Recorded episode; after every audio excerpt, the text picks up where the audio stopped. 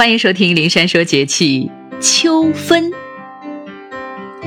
秋分的意思有两个，一个是按照我国古代以立春、立夏、立秋、立冬为四季，开始划分四季。秋分日居于秋季九十天之中，平分了秋季；而另一个意思是，一天二十四小时，昼夜均分，各十二小时。这一天同春分日一样。阳光几乎直射赤道，这天以后，阳光直射位置南移，北半球昼短夜长。秋分时节，我国长江流域及其以北的广大地区都先后进入秋季，日平均气温都降到了二十二摄氏度以下。北方冷气团开始具有一定的势力了，大部分地区雨季刚刚结束，凉风习习，碧空万里，风和日丽，秋高气爽，丹桂飘香，蟹肥菊黄，秋分是美好宜人的时节。同时，也是农业生产上重要的节气。秋分后，太阳直射的位置移到了南半球，北半球得到的太阳辐射越来越少了，而地面散失的热量却比较多，气温降低的速度明显加快。农谚说：“一场秋雨一场寒”，还有“八月雁门开，燕儿脚下带霜来”。东北地区降温早的年份，秋分见霜已经不足为奇了。秋季降温快的特点，使得秋收、秋耕、秋种的三秋大忙显得格外的紧张。这个时候，农民朋友们会更加的辛苦和忙碌。再说说秋分养生。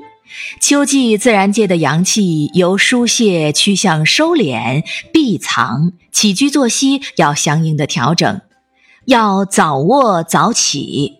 早卧以顺应阴经的收藏，以养收气；早起以顺应阳气的舒长，使肺气得以舒展。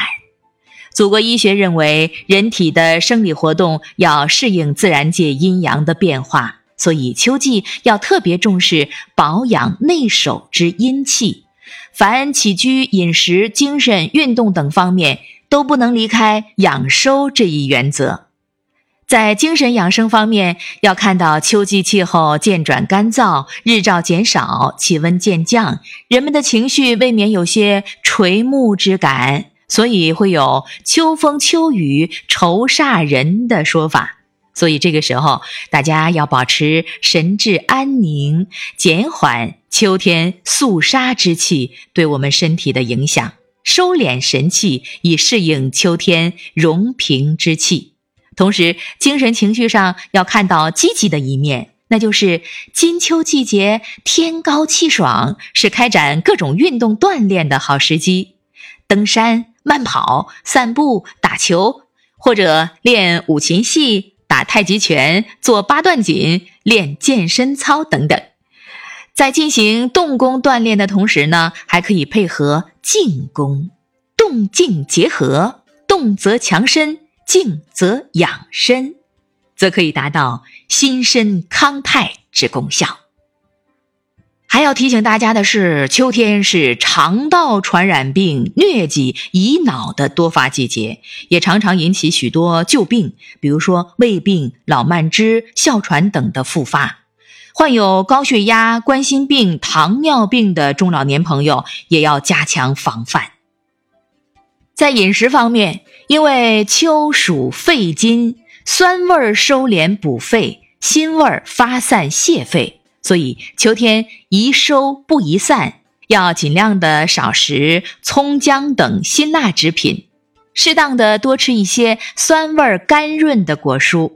同时，秋燥津液易伤，引起咽鼻唇干燥以及干咳、生丝、皮肤干裂、大便燥结等燥症，应该多选用甘寒滋润之品。比如百合、银耳、秋梨、藕、柿子、芝麻、鸭肉等，以润肺生津、养阴清燥。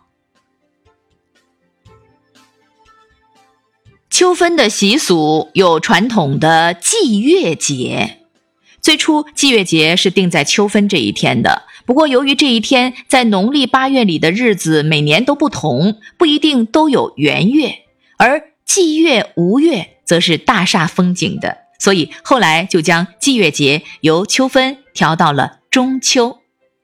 据史书记载，早在周朝，古代帝王就有春分祭日、夏至祭地、秋分祭月、冬至祭天的习俗。祭祀的场所称为日坛、地坛、月坛、天坛，分设在东南西北四个方向。北京的月坛就是明清皇帝祭月的地方。